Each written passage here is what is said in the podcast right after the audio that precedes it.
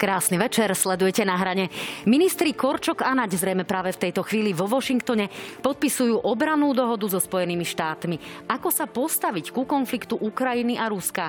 Ako sa postaviť k, k tomu, akú prácu odvádza generálny prokurátor Maroš Žilinka? Práve k tomuto dnes pre vás máme exkluzívny prieskum agentúry, ako jeho výsledky budete vidieť aj na stránke noviny.sk. No a porozprávame sa samozrejme aj o Omikrone. Dnes mám hostí, ktorých tu už môžete vidieť vidieť Juraj Krupa, predseda bezpečnostného výboru a zároveň poslanec za Olano. Dobrý večer, pán Krupa. Dobrý večer, prajem. No a mojim druhým hostom je dnes Richard Raši, podpredseda Hlasu. Vítajte aj vy, pán Raši. Príjemný večer, prajem. Samozrejme, opäť sa aj vy môžete zapojiť do našej diskusie prostredníctvom vašich otázok na stránke eh, www.joj.sk cez aplikáciu slido.com. Vaše otázky položíme na konci diskusie alebo potom na facebookovej stránke na hrane TV Joj. No a rovnako nasledujte nájdete na stránke noviny.sk, noviny plus.sk a v podcastoch. Tak páni, môžeme začať? Nech sa páči. Panáši, začneme tak trošku vám ešte, kým sa dostaneme k tej spomínanej dohode a jej podpisu. Vy ste tento týždeň dostali, tak povediac, exkluzívnu ponuku, tak si to teraz vypočujme. Chcem opätovne oficiálne vyzvať politickú stranu hlas na začatie rokovaní o vytvorení všetkých predpokladov na predvolebnú spoluprácu týchto dvoch strán, ktorá by sa mala prejaviť už pri voľbách komunálnych a regionálnych a ktorá by samozrejme mala vyvrcholiť e, vo voľbách parlamentných. No pán Raši, ako ste toto prijali v strane hlas? Predsa len ste z nejakého dôvodu odchádzali z tejto strany. Je to vítaná alebo nevítaná ponuka? Strana hlas bude teda v parlamentných voľbách určite súťažiť o voličov samostatne. Mm, žiadnu koalíciu predvolebnú nechystáme a teda chceme sa zúčastiť volieb čisto ako strana hlas sociálna demokracia. Čo sa týka komunálnych volieb, ktoré tu máme e, za rohom, e, zo spolupráce v komunálnych voľbách sme vylúčili iba ľudovú stranu Naše Slovensko a stranu Olano. Ostatné predvolebné kombinácie budú na našich e, štruktúrach vo všetkých krajoch a okresoch. Tomu rozumiem. Pán Raši, ale ako túto ponuku máme predsa len čítať? Ja si myslím, že sa ňou vôbec nemusíme zaoberať a my v hlase ju čítame tak, že ju pán e, Robert Fico dal a my na ňu nejako nereflektujeme. Predsa len nezačína sa nejaká užšia spolupráca so stranou Smer už napríklad pri odvolávaní pána ministra Matoviča, ktorého odvolávanie ste avizovali v prípade, že teda nepredstaví nejaké opatrenia na zamedzenie rastu cien energií. To ste avizovali práve dnes. Čiže nečrtá sa tam nejaká užšia spolupráca so Smerom? Myslím si, že pri odvolávaní ministra by mali opozičné strany všetky spolu spolupracovať, pretože všetkým stranám, všetky strany opozičné by sa mali navzájom pri návrhoch na mimoriadne schôdze alebo na odvolávania podporovať, ale nezakladá to žiaden precedens ani žiaden záväzok do budúcej spolupráce. Tak možno toto počula aj strana Smer a jej predstavitelia. Pán Krupa, aj pre vás vnútrostranická otázka. Predsa len denník E podvečer prišiel so správou, že hľadáte náhradu za pána Vlčana. Je to tak? Nič o tom neviem. Nič o tom neviete. E, predsa v rezorte pána Vočana je niekoľko pochybení, je tam niekoľko problémov. Štátny tajomník Kysel musel za 400, 4500 eur za jedno prasa a dotáciu, hm. teda v tomto rezorte, e, odísť zo svojej funkcie. Znamená to, že ste spokojní s tým, ako manažuje rezort? Pán Vočan? Tak to sa nepýtate toho právého. Ja som predseda výboru pre obranu a bezpečnosť a naozaj polnohospodárstvo nejakým takýmto spôsobom detálne nesledujem. Všimol som si samozrejme túto kauzu. Viem, že tá reakcia bola rýchla, pán Kysel odstúpil. A viem, že sa to ďalej nejakým spôsobom prešetruje, či tam nedošlo k nejakému ďalšiemu pochybeniu. Z tohto pohľadu zatiaľ je to z, také etické zlíhanie. Uvidíme, ako to ďalej bude pokračovať. Vidíme, že ten rezort, ktorý prevzal pán Vlčan, je náročný rezort. E, vidíme, že sú tam kauzy, ktoré sa doteraz vyšetrujú, či je to kauza dobytkár, e, PPAčko a podobné záležitosti, ktoré sa museli celé transformovať. Rozumiem. Ja sa ale pýtam na to, či to pán Vlčan zvláda a či za neho nehľadáte náhradu. Ja o ničom neviem, že by sa za neho hľadala náhrada. Tak, ďakujem pekne, to bola jasná odpoveď. Páni, poďme teda k tomu podpisu obranej dohody so Spojenými štátmi. E, pán Krupa, vy ste taký e, pomerne známy komunikátor tejto témy. Vy už viete, či je táto dohoda podpísaná alebo nie? Lebo keď som pred hodinou a pol komunikovala s ministerstvom zahraničných vecí, tak ešte podpísaná nebola. Tak e, pokiaľ viem, už podpísaná bola, ale ja vám to teraz neviem zaručiť. Mal som teda E, istý čas, hodinu, e, kedy tá zmluva mala byť podpísaná, tak je dosť pravdepodobné, že už podpísaná je. No v každom prípade v rádoch koaličných poslancov bolo viacero neistých, čo sa týka podpisu tejto dohody a jej e, schváľovania v parlamente. Už ste svojich poslancov vlastných v rámci Olano presvedčili a ako je to aj s tými ďalšími poslancami, ktorí teda sa vyjadrili, že s, touto, s týmto podpisom majú problém? Pozrite sa, ja už som to opakoval niekoľkokrát aj v iných reláciách. Olano nie, nie je 50 kolesíkov, ktorí na povel stlačajú e, tlačítka. Vidie to na rôznych hlasovaniach, e, ktoré máme či už sú to naozaj také citlivé témy, či sú to interrupcie alebo podobné témy. Čiže tam je voľnosť svojím spôsobom. Pokiaľ ja mám informáciu, tak sú to dvaja alebo traja možno, ktorí s tým majú nejaký problém. Uvidíme, ešte s ním bude diskusia, ale nikto ich nebude nutiť, aby hlasovali proti vlastnej vôli alebo proti vlastnému svedomiu a vedomiu. No a čo sa týka poslancov z ostatných strán, máte nejaké informácie o tom, že by naozaj hrozilo, že táto zmluva nebude schváľovaná, schválená v parlamente? Ja mám, jak to ja vidím, tak mala by byť schválená bez problémov. Tak to je tiež jasná odpoveď, rovnako ako pri tom pánovi Vlčanovi. Pán Raši, e, mení sa niečo v prípade hlasu a hlasovania za túto zmluvu? Nie, nemení sa nič a my túto zmluvu nepodporujeme. Považujeme ju za jednostranne nevýhodnú pre Slovenskú republiku. Myslíme si, že nebola vyrokovaná a nebola dorokovaná tak, aby mohla byť predložená na rokovanie vlády. Ja a myslíme si, že nemala v tejto byť chvíli ani podpísaná Diváci ani už vidia tie, tie fotky z ano. Washingtonu, kde minister Korčok a minister Nad, nech sa páči. Dokončite? Pardon, ja som myslel, že sú to fotky e, z hokejového zápasu, lebo vraj rovno Cintorína išli na zápas NHL v Washingtone. Čiže sme presvedčení o tom, že táto zmluva nemala byť podpísaná ani dnes a verím, že aj v parlamente zaznie dosť argumentov na to, aby parlament túto zmluvu neschválil. Naozaj je tam množstvo pochybností, ktoré s touto zmluvou máme. Či už sú to námietky generálneho prokurátora, ktoré boli definované úplne jasne Doporučujem každému divákovi, aby si aj samotnú zmluvu prečítal. Naozaj je tam mnoho nejasností a mnoho vecí, s ktorými nemôžeme súhlasiť.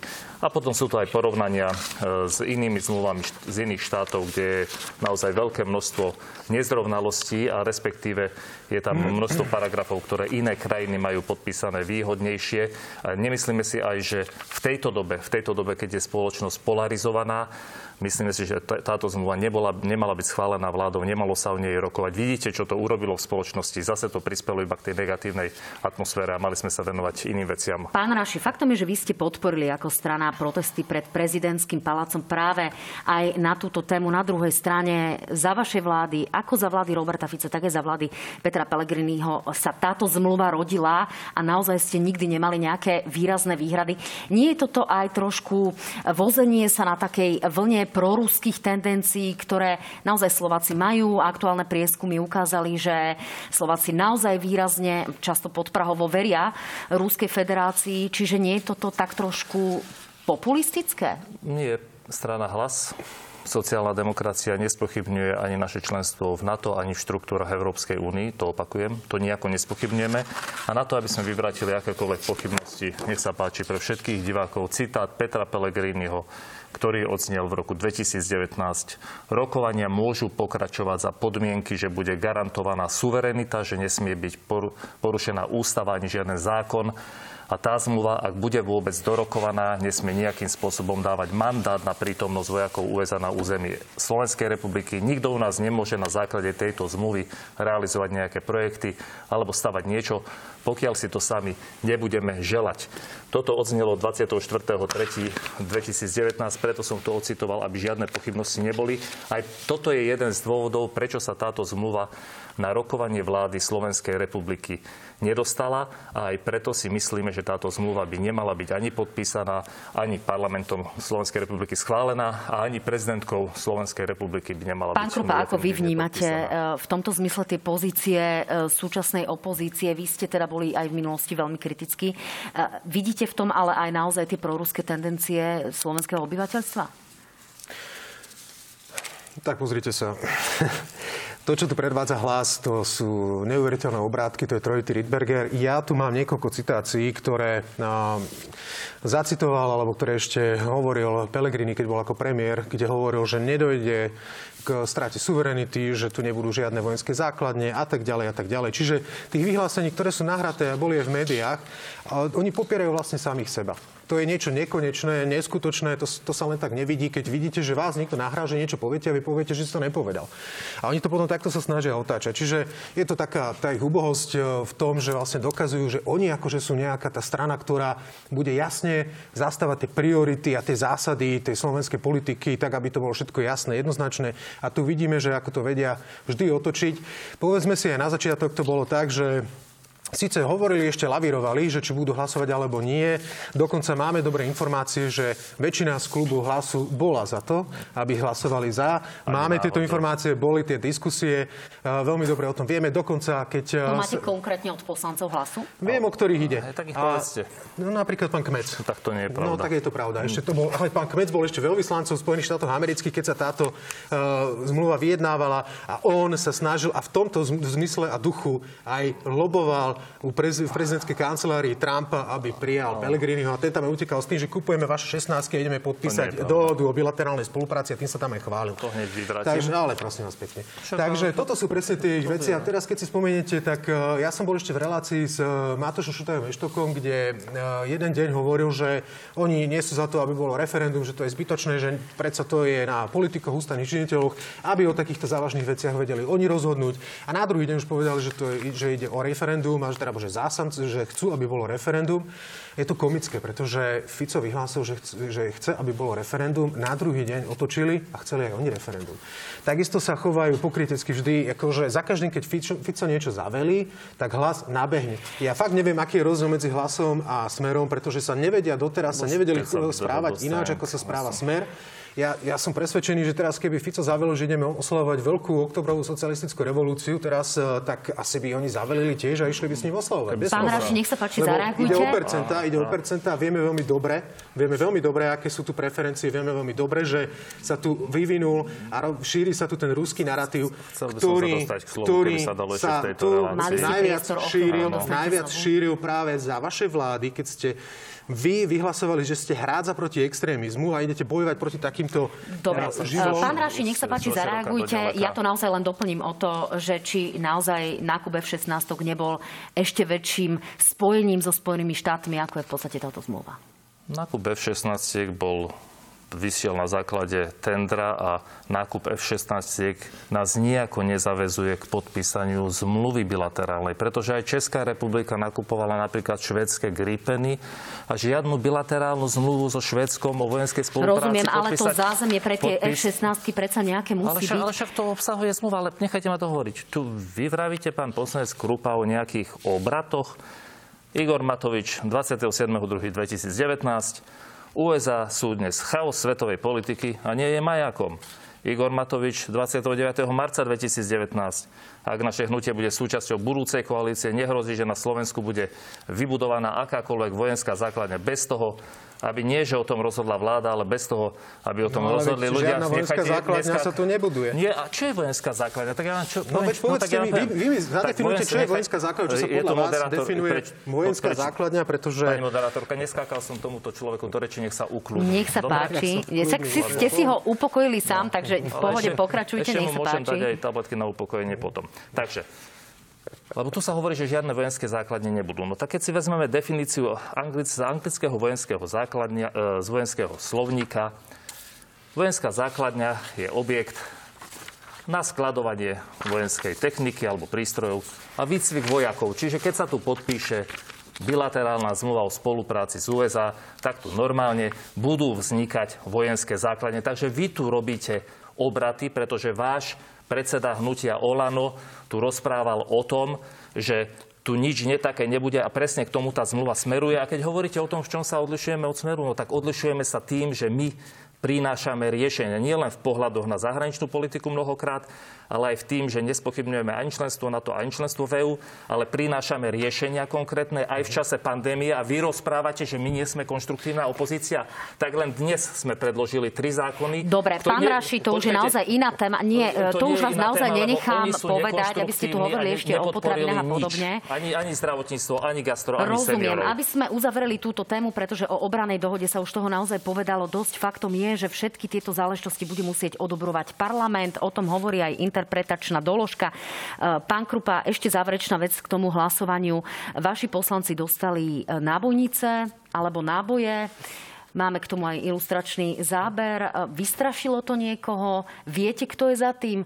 Toto si vraj poslanci za Oľano našli na svojich stoloch? Nie, takýto list sme dostali jeden na klub Olano ako to malo byť ako výstraha. Samozrejme, že nikoho to nevystrašilo. Nič sa nemení, každý bude hlasovať podľa vlastného vedomia a svedomia a žiadne zastrašovanie. Rieši to NAKA? Viete, kto za tým je? No, jak ja môžem vedieť, že kto za tým je? Rieši to NAKA? Neviem. No tak keď máte informácie o tom, ako bude hlasovať hlas, tak eh, možno by ste mohli mať informácie aj o tomto. Však oni sami hovoria, ako budú hlasovať. Jasne. To, čo hovorili predtým, sa zmenilo. Hlas Rozumiem. nehovoril, že bude hlasovať za túto Páni, poďme naozaj uh, trošku uh, k debate o budúcnosti. O 6 týždňov tu bude vojenské cvičenie Saber Strike, ktoré je približne rok pripravované. Faktom je, že sa tu ocitne približne 3000 vojakov a 1000 kusov techniky. Mohli by v tejto situácii, ktorá je veľmi nápetá, Rusi považovať toto za provokáciu, pán Krupa? Tak dobre, poďme k tomu cvičeniu. Cvičenie Saber Strike je vlastne aliančné cvičenie, ktoré je tzv. putovné cvičenie. To znamená, že sa e, v každý rok odohráva v nejakej inej aliančnej krajine e, v určitým, s určitým počtom vojakov a tak ďalej. Toto sú plánované cvičenia, ktoré sú dopredu ohlasované, sú tam aj pozorovatelia, čiže všetko je v rámci všetkých dohôd, ktoré súvisia s OBSE. Takže to je prvá vec. Druhá vec je, no, tu vás že... musím len prerušiť, ale aj Rusi môžu povedať, že mali plánované manévre 130 tisíc vojakov nie, pri západnej hranici. Nie, nie, nie. nie. Podľa dohod OBZ e, cvičenia, e, ktoré sa organizujú, či už na vlastnom území, alebo nejaké spoločné cvičenia, majú presahovať určité počty, to je niekde okolo 25 tisíc, myslím, teraz som si nie presne istý tým číslom, kde sú prizvaní pozorovatelia. Vy vidíte nejakých pozorovateľov na, e, v Rusku, ktorí by chodili pozorovať tých tých 120 či 130 tisíc e, ruských vojakov, ktorých je tam rozmiestnených a to je aké cvičenie. Čiže to vôbec nie je, e, vôbec nie je v, v kontexte medzinárodných dohôd, čiže oni porušujú medzinárodné dohody. Toto je kontexte a v súvislosti celej medzinárodných dohod a v kontexte dohod z OBSE. Čiže to je jedna vec. Druhá vec, ako som už spomínal, tieto cvičenia sú dlhodobo plánované, to znamená, že to nemá žiadny súvis s Ukrajinou ani nič podobné. A tretia vec je, čo chcem povedať, že opozícia tu teraz e, začína voči tomu nejakým spôsobom brojiť a začína tu šíriť o tom paniku. Je to zbytočná panika, pretože keď už zoberieme, že tu máme teda 3000 vojakov, ak teda predstavuje 3000 vojakov ohrozenie pre 120-130 tisíc ruských vojakov, ktorí sú rozmiestnení v okolí Ukrajiny, tak ja už potom neviem, čo je ruská armáda, či sa, či sa naozaj bojí 3000 nejakých zahraničných vojakov, že si na to netrúfa, alebo tu máme takú opozíciu, ktorá je naozaj bojazlivá z každej takéto situácie. No a poďalšie musím pripomenúť, že od roku 2015 sa organizujú na Slovensku viaceré cvičenia, to je tzv. ten Slovak Shield, ktorý sa organizuje každoročne, alebo sme tu mali tzv. také väčšie vojenské cvičenie v roku 2015 po, Rozumiem. po Kryme. A to boli vtedy, bol Fico pri moci. A nenamietal. Absolútne v pohode. Takisto tu bolo Amer- niekoľko tisíc amerických vojakov, ktorí sa tu vystriedali a tak ďalej. Pán Naši, toto nie je dosť silný argument, že naozaj, e, keď sa tu cvičilo v roku 2015, tesne potom, ako naozaj Rusi prevzali v roku 2014 ten Krym, nie je toto naozaj fúkanie do pahreby, ktoré je tak trošku zbytočné zo strany opozície? No nie, pretože sme v úplne inej situácii a uvedomme si, že takto polarizovanú spoločnosť, ktorou začala pandémia, takto nedôveryhodnú vládu, ako je teraz, sme tu ešte v histórii nemali. A preto akýkoľvek krok sa tu robí, je už príjmaný s absolútnou pochybnosťou. aj cvičenie, aj keď bolo plánované, jeho uskutočnenie v tejto dobe znova prinesie nervozitu do spoločnosti. Čiže, znova tu, Čiže pán Raši, aby, sme, aby, aby to bolo jasné, vy chcete, aby to cvičenie, ktoré bolo rok plánované, bolo zrušené práve preto, lebo je situácia v rúsko-ukrajinských vzťahoch taká, aká je. To chcete? Pre nás je teda prioritné, aby som to zopakovala, nebolo to na žiadnych pochybnostiach, aby sa v prvom rade nepodpísala bilaterálna dohoda so Spojenými štátmi.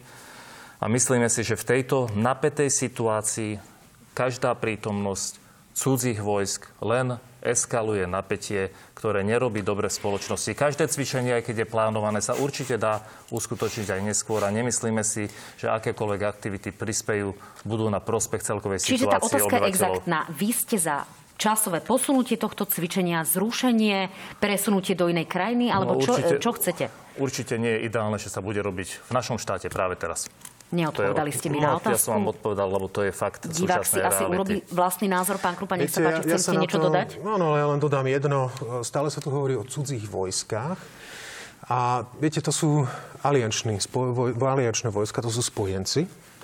A ja sa pýtam teda, že kto je pre vás väčšia hrozba? Či pre Slovensko je väčšia hrozba to, že sem prídu spojenci, ktorí sem prídu na cvičenie, alebo Rusko? Vy tu stále... Vy, vy tu pozývate Rusko? No nie, vy, no vy, no tá, ale, vy sa, ale oni sa nie, ale vy ste práve, že tí, ktorí Áno. ako náhle sa niečo z, no. udeje na východe, tak vy by ste sa najradšej schovali materi pod sukňu a ale... zaliezli pri teplú pec, a aby si vás nikto ale... nevšimol, lebo však čo keby si niekto niečo pomyslel... americké vojska? My ne, nepozývame no, americké vojska. Čo o pozývaní Ruska? No ale vy tu hovoríte o cudzích vojskách. Ja sa vás pýtam, že no. alianční vojaci, ktorí keď sem prídu, že či to je hrozba pre Slovensku, pre slovenskú bezpečnosť. A to je potom to, čo vy tvrdíte, vy ste teda tí pro-NATO orientovaní? Vy ste tí, ktorí no, nespochybňujete alianciu, ale spochybňujete aliančných vojakov? Pán Krupa. To je aký dvojaký meter? Ukludnite sa aj s svojím dvojakým, trojakým metrom keby ste tu nerobili veci, ktoré túto spoločnosť zneistujú a polarizujú, tak by tu bol kľud. Zbytočne ste vyťahli a nedorokovali ste jednu dohodu so Spojenými štátmi. je dorokovaná takú, a je akú, finalizovaná. Tak, takú, akú je, vám, necháte do reči. Mala 9, vy ste mi skočil do reči teraz. Takú, de, na Necháme pána Rašiho bola dorokovaná. Nie, to, čo ste nebola, mali Keby bola dorokovaná, tak pôjde na rokovanie vlády. Má zásadné nedostatky tá dohoda. Boli dane a spotrebné dane a DPH. nedostatky tá dohoda a nemala byť položená. Nemala byť... Aby som vás teda vrátila opäť k pôvodnej téme. A nemá byť čo schvalovaná a vôbec ani v parlamente, ani potom prezidentkou. Už sme pri ukrajinsko-ruskom konflikte. Pán Raši teda, vzhľadom na to aj Jens Stoltenberg ako generálny tajomník NATO, aj e, dnešné zábery napríklad agentúry Reuters hovoria o rozmiestnení opäť ďalších vojsk. V Bielorusku už je 30 e, tisíc e, vojakov.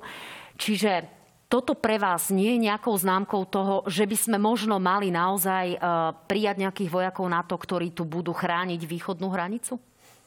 Tak e, myslím si, že v prvom rade by sme, aby mali byť odkomunikované na pôde parlamentu a potom aj spoločnosti, čo nám hrozí a ako sme na to pripravení. A myslím na tu je bezprostredné hrozby, ktoré keby náhodou konflikt vznikol, a ja verím, že žiaden konflikt nevznikne, sú napríklad migračná kríza, môžu to byť energetické problémy, aký je tu krízový scenár, ako sme pripravení na toto. Po druhé, Myslím si, že v prvom rade by sme mali aj v rámci NATO, tak ako to urobili napríklad Maďari, mobilizovať našich vojakov. Však my predsa máme armádu, máme relatívne krátku 90-kilometrovú hranicu s Ukrajinou, tak na čo tu hneď vyvolávať ďalší nepokoj, že tu má prísť nejakých tisíc zase amerických alebo neviem akých vojakov.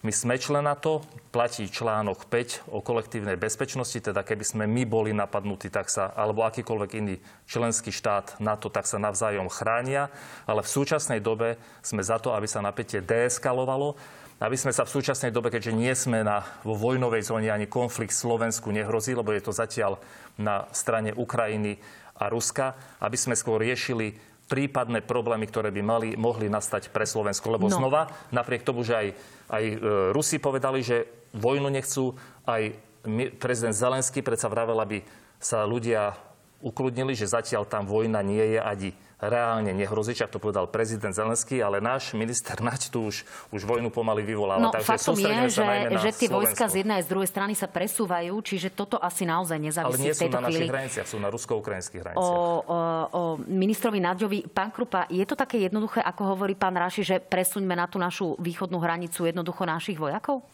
Však ich máme. V poriadku.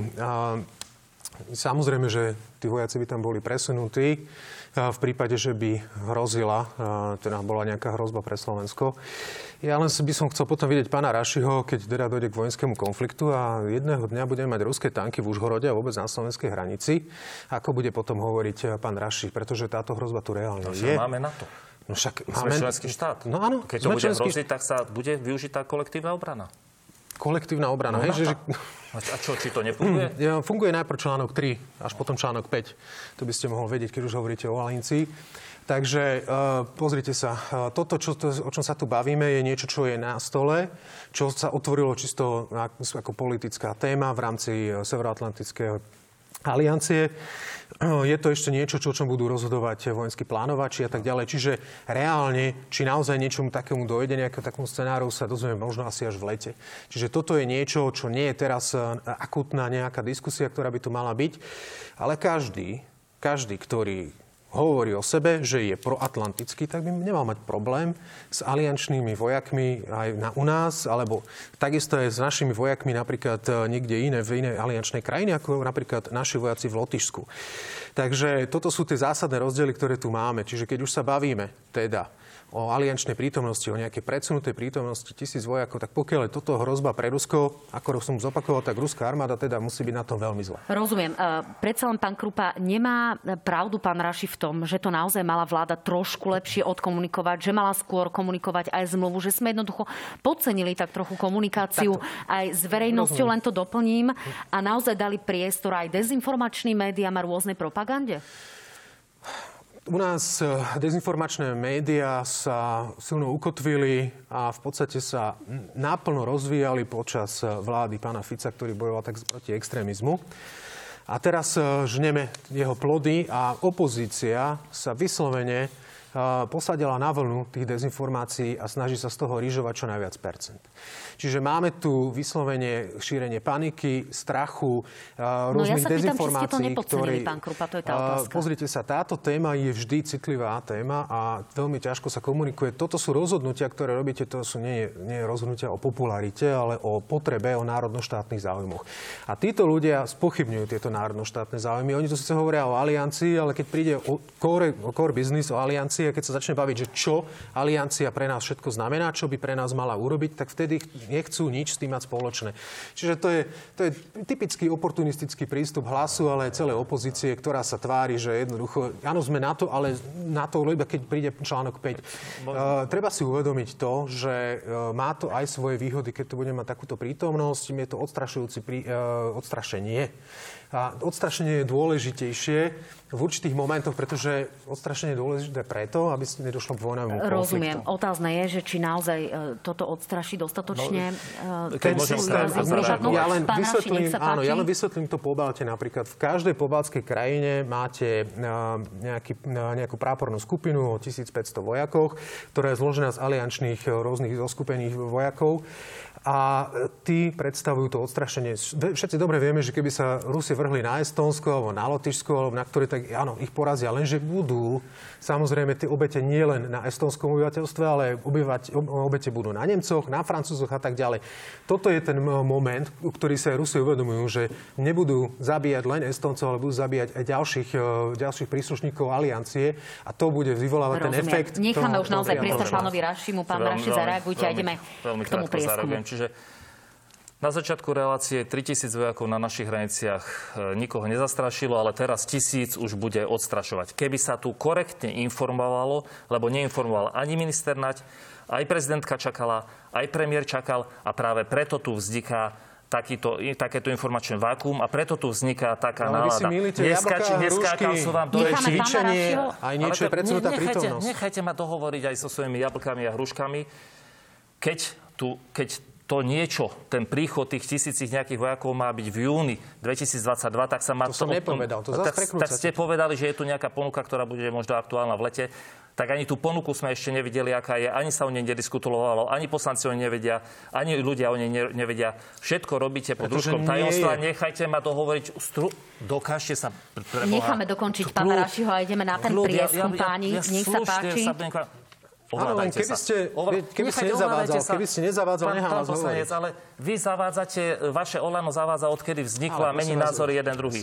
Čiže preto vravím, tu je absolútne neposúvanie informácií smerom k verejnosti, dokonca ani k poslancov a preto sú tu takéto nálady. A výsledkom aj toho je, že naozaj Slováci vnímajú NATO a USA ako agresora väčšieho ako Rusko. A to je tiež výsledok práce tejto vlády, ktoré Dobre, nájde- páni, niečo- e, nech sa páči, ideme teda na exkluzívny prieskum. Myslím si, že tému e, USA NATO a Rusko a Ukrajina sme dostatočne vyčerpali pre túto chvíľku. E, Televízia Joja, konkrétne relácia na hrane, si dala robiť exkluzívny prieskum v agentúre AKO. No a pýtali sme sa na spokojnosť Slovákov s prácou generálneho prokurátora Maroša Žilinku, ktorý je vo funkcii už čosi viac ako rok. Je to rok a mesiac, keďže Maroš Žilinka je prokurátorom generálnej prokuratúry, hlavou generálnej prokuratúry od 10. decembra 2020. Nech sa páči, tu sú výsledky. Na otázku generálnym prokurátorom Slovenskej republiky je Maroš Žilinka v tejto funkcii je rok. Ako vy osobne vnímate jeho prácu a ako ste s ňou spokojní? Hovorí, som úplne spokojný, 17,2%, som pomerne spokojný, hovorí 32,8%, z toho vyplýva, že 50% Slovákov oslovených v prieskume je teraz spokojných s prácou generálneho prokurátora Maroša Žilinku. Som skôr nespokojný, hovorí 19,1%, no a úplne nespokojných je 11,4%, čiže nespokojných s prácou generálneho prokurátora je v súčasnosti čosi viac ako 30% oslovených. Zvyšok e, hovorí v prieskume neviem, alebo jednoducho nechcem odpovedať. Ak by sme sa detailnejšie pozreli na tieto výsledky z pohľadu stranickej spokojnosti alebo spokojnosti z pohľadu stranických voličov, tak tie výsledky sú následovné. Najväčšiu spokojnosť e, z osobou a s prácou Maroša Žilinku prejavujú voliči hlasu, voliči smeru, výrazne voliči republiky a tak trochu nadpriemerne, čiže nad 50% aj voliči strany Sme rodina. Pán Krupa, aký je toto výsledok? Tak eh, čo k tomu povedať? Takéto prvý prieskum, eh, ktorý akože vôbec vidím počas celej histórie, keď sa nejakým spôsobom hodnotila generálna prokuratúra. Pán Žilinka je tam rok a vidíme, že robí rôzne teda rozhodnutia, ktoré sú a kontroverzné, čiže vyvoláva aj vášne a myslím si, že to aj celkom odzrkadluje ten prieskum. Ja do toho vstúpim. Tento prieskum agentúra vykonávala od 10. do 17. januára, to znamená, zachytil už aj moskovskú cestu generálneho prokurátora. Mohlo by to korelovať nejakým spôsobom aj s tými proruskými tendenciami Slovakov? Ja si myslím, že to, ten prieskum celkom koreluje aj s očkovanosťou a s podporou opozície, ktorá bojuje proti očkovaniu. Vidíme veľmi dobre, že pán generálny prokurátor je veľmi aktívne na sociálnych sieťach. To, čo sme v minulosti nevideli, sa vyjadruje k rôznym veciam. V podstate sa dá povedať, že komentuje politické dianie a potom sa veľmi rozčuluje, keď ho niekto povie, že aby nekomentoval politické dianie. Takže je to taký človek, ktorý tak vstúpil ako na ten piedestal a stojí nad všetkými, alebo sa tak tvári, že stojí nad všetkými. Takže jedni ho berú pozitívne, druhý ho berú negatívne. Pán Raši, ako vy hodnotíte výsledky tohto prieskumu? Keď si spočítame vašich voličov, tak tí až približne zo 70%, ak to dobre počítam, súhlasia s prácou Maroša Žilinku a sú s ňou spokojní. Ste vy osobne spokojní s prácou Maroša Žilinku napriek tým rozhodnutiam, ktoré sa objavili v rámci jeho pôsobenia na generálnej prokuratúre? Vieme, že je tam použitie 363 v prípade Vladimíra Pčolinského, v prípade Jaroslava Haščaka a podobne? No, pre mňa je podstatné číslo, že 50%, viac ako 50% všetkých opýtaných mu dôveruje, všetkých opýtaných. To je mimoriadne dôležité, lebo takúto dôveru alebo takúto spokojnosť s prácou nemá ani jeden člen vlády, ani náhodou. A, my, a som presvedčený aj ja osobne, že Maroš Žilinka robí si svoju prácu nestranne, nenechá si zasahovať do svojej práci politikov, za svojím názorom si pevne stojí. A viete, keď ešte pán poslanec Krupa povie, že to je výsledok, ktorý súvisí s antivaxermi, no tak snáď už pán generálny prokurátor Žilinka nie je antivaxer, to už pre, preháňate. A na rozdiel od špeciálneho prokurátora Lipšica sa nedá ovplyvňovať žiadnymi politikmi. Svoje rozhodnutia zdôvodňuje a je proti nemu zbytočne robená jedna štvavá kampaň. To, čo sa udialo teraz pre Boha, keď bol v Rusku, keď musel chodiť po výboroch, však to, to, tam to nemá čo robiť. Keď bol Matovič v Rusku podpisovať Sputnik, ťahal ho niekto takto do výborov, ale je to prekryvanie toho, že sa tu no, neriešia fakt, problémy. Faktom je, že e, šéfom ruskej prokuratúry je osoba zo sankčných zoznamov. A naozaj e, je otázka, či sa tam e, rokovalo aj o politických väzňoch a o ľuďoch, ktorí tam umierajú, aj práve vďaka tomu režimu. Čiže to je otázka, či naozaj je na mieste chodiť na takéto návštevy a nejakým spôsobom sa potom ešte obhajovať. Pani moderátorka, Matovič bol v Rusku vyjednávať na tajne vakcí, vakcínu Sputnik ešte aj so zmluvou, ktorú potom nechcel nikde zverejniť a to bolo v poriadku. Ale okrem ja nehovorím, tam, že to bolo v poriadku, ale pýtam sa na, na šéfa prokuratúry, ktorý jednoducho, a to je fakt, je na sankčnom zozname. On bol na oslavách 300. výročia prokuratúry ruskej, nebol na osobnej návšteve sa šéfom prokuratúry, bol tam aj generálny prokurátor Slovenska a bol tam napríklad aj federálny prokurátor Belgická. No predpokladám, že títo takto naháňaní, ako on neboli. On tú svoju cestu vysvetlil, ale opakujem, toto je problém Slovenska? Toto je problém Slovenska pri tých všetkých problémoch, ktoré máme a ktoré tu nie sú riešené na zdravotnej, ekonomickej, sociálnej oblasti. To je len prekrývanie toho, že sa tu neriešia tie veci, ktoré by vláda mala riešiť. Tak, pán Raši, na druhej strane faktom je, že generálny prokurátor, prokurátor je osobou, ktorá tu reprezentuje nejakým spôsobom aj právny štát. Áno, a má Čiže aj, má preto aj veľkú, tá otázka... A vidíte, ako mu aj dôverujú. Viac ako polovica respondentov je spokojná s jeho prácou. Rozumiem. Však to, je, to by malo byť to Pán dôležité. Krupa, predtým, ako teda zareagujete, e, vám nechám pustiť teda ešte dvoch vašich kolegov a som zvedavá, či sa s nimi stotožňujete. Ja akokoľvek nechcem byť a nebudem osobný k Marošovi Žilinkovi. Myslím si, že toto bol najväčší omyl tejto vládnej koalície. Je potrebné pána Žilinku dostať z toho úradu. Je potrebné pána Žilinku dostať z tohto úradu a dá sa to, pán Krupa? Poviem to takto. Generálny prokurátor bol zvolený druhou väčšinou hlasov koalície. Samozrejme, že dostal aj hlasy opozície.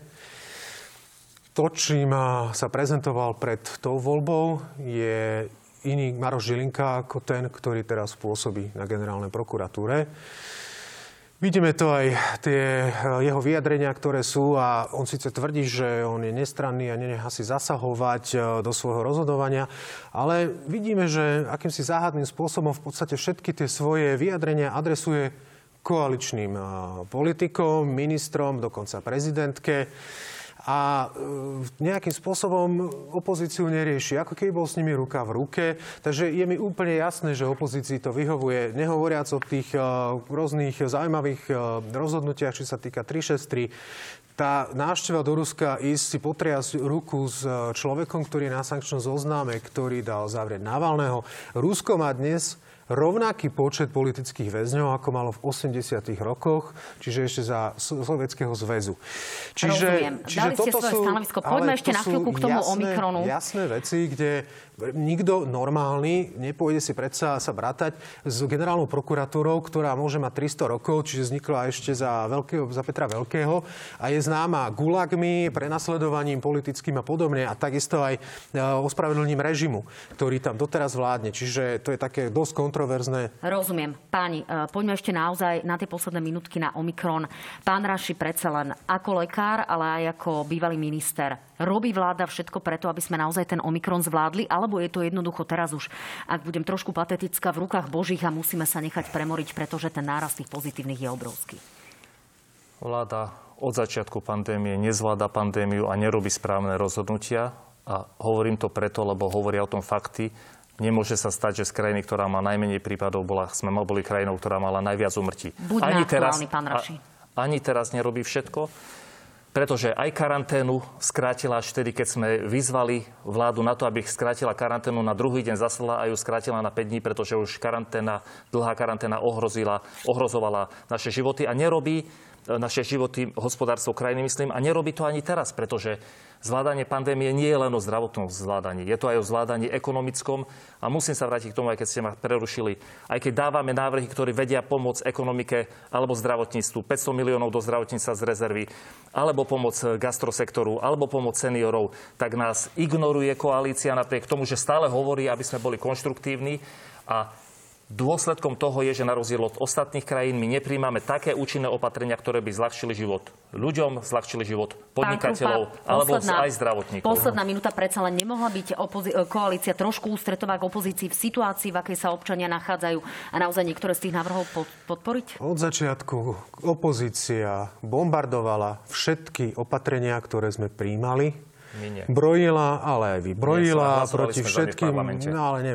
Ale hlasovali. A teraz, keď sa tak pozrieme na to, že na jednej strane akože ich blokujeme a na druhej strane zas, e, on povie napríklad, že na, na, na, na ich návrh alebo na ich nátlak, že sme zmenili uh, dobu karantény. No tak Na to návrh, vôbec, to vôbec s tým nesúvisí, ale vôbec s tým nesúvisí. Ale zároveň, skrátiť? keď bude hovoriť tu o dofinancovaní 500 miliónov, prosím vás pekne, my sme urobili reformu, or- optimalizáciu siete nemocníc a reformu zdravotníctva robíme. Áno. Oni dofinancovávali zdravotníctvo 12 O tom rokov ešte a nikdy ho, nikdy ho... pacienti na to doplatia, alebo Áno, Tak, nech sa páči. žiadne... Dodiskutujeme to samozrejme na sociálnej sieti. Dámy a páni, vidíme sa o chvíľku na Facebooku. Sledujte profil na hrane TV Joj. Dovidenia.